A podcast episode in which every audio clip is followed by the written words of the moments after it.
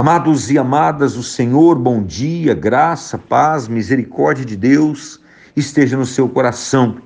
Venho mais uma vez trazer para você o devocional diário, o pão da vida, o nosso alimento espiritual. E o tema do nosso devocional desta manhã é a alegria do céu. O texto base está em Jó 35, 5 atenta para os céus e vê, contempla as altas nuvens acima de ti. Amados e amadas, eu quero convidar você a fazer uma meditação, uma contemplação da alegria e glória do céu, um vislumbre do que será a grandeza celestial.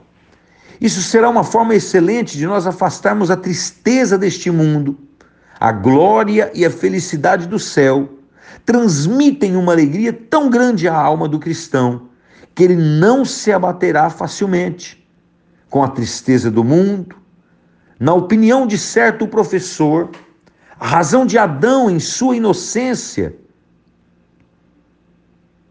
não se dar conta da sua nudez, porque ele tinha uma conversa, uma comunhão muito íntima com Deus. Portanto, se nós dialogássemos mais intimamente com Deus e nos preocupássemos com a sua glória, mesmo estando aqui na terra, não imaginaria ter falta de nada. A condição do céu, da glória, da felicidade, lhe daria uma visão geral de todas as dores e aflições. Dizem que Paulo, quando foi arrebatado ao terceiro céu, viu coisas inefáveis, mas ele não sabia que estava no corpo ou fora dele. Ou seja, viu tanta glória, sentiu tanta alegria no céu, que não sabia dizer se estava no corpo ou fora do corpo. Isso fez esquecer de todas as angústias e aflições que ele passou por aqui. Lembro-me de ter lido sobre o conselho de Jerônimo, que ele dá a um jovem de sua época que estava muito oprimido com a dor e o sofrimento por causa das provações do mundo.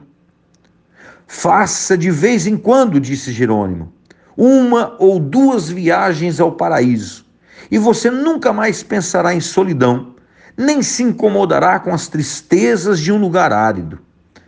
Meu amado, minha amada, quem dera a alma de cada um de nós tivesse uma vez esta arte da divina, da divina visão e contemplação que vocês tivessem um conhecimento experimental das alegrias do céu e que isso os fizesse parar de chorar pelos sofrimentos do mundo. Faça uma ou duas viagens ao paraíso e você nunca mais pensará em solidão. Se deixe levar na viagem do pensamento, do, do coração, da oração, até a glória celestial. Eterno Deus, Dá-nos a certeza da salvação. Leva-nos a contemplar, ó Deus, a visão acima das nuvens, acima de ti, ó Pai, na glória celestial. Para o louvor da tua glória oramos, em nome de Jesus. Deus abençoe a sua vida.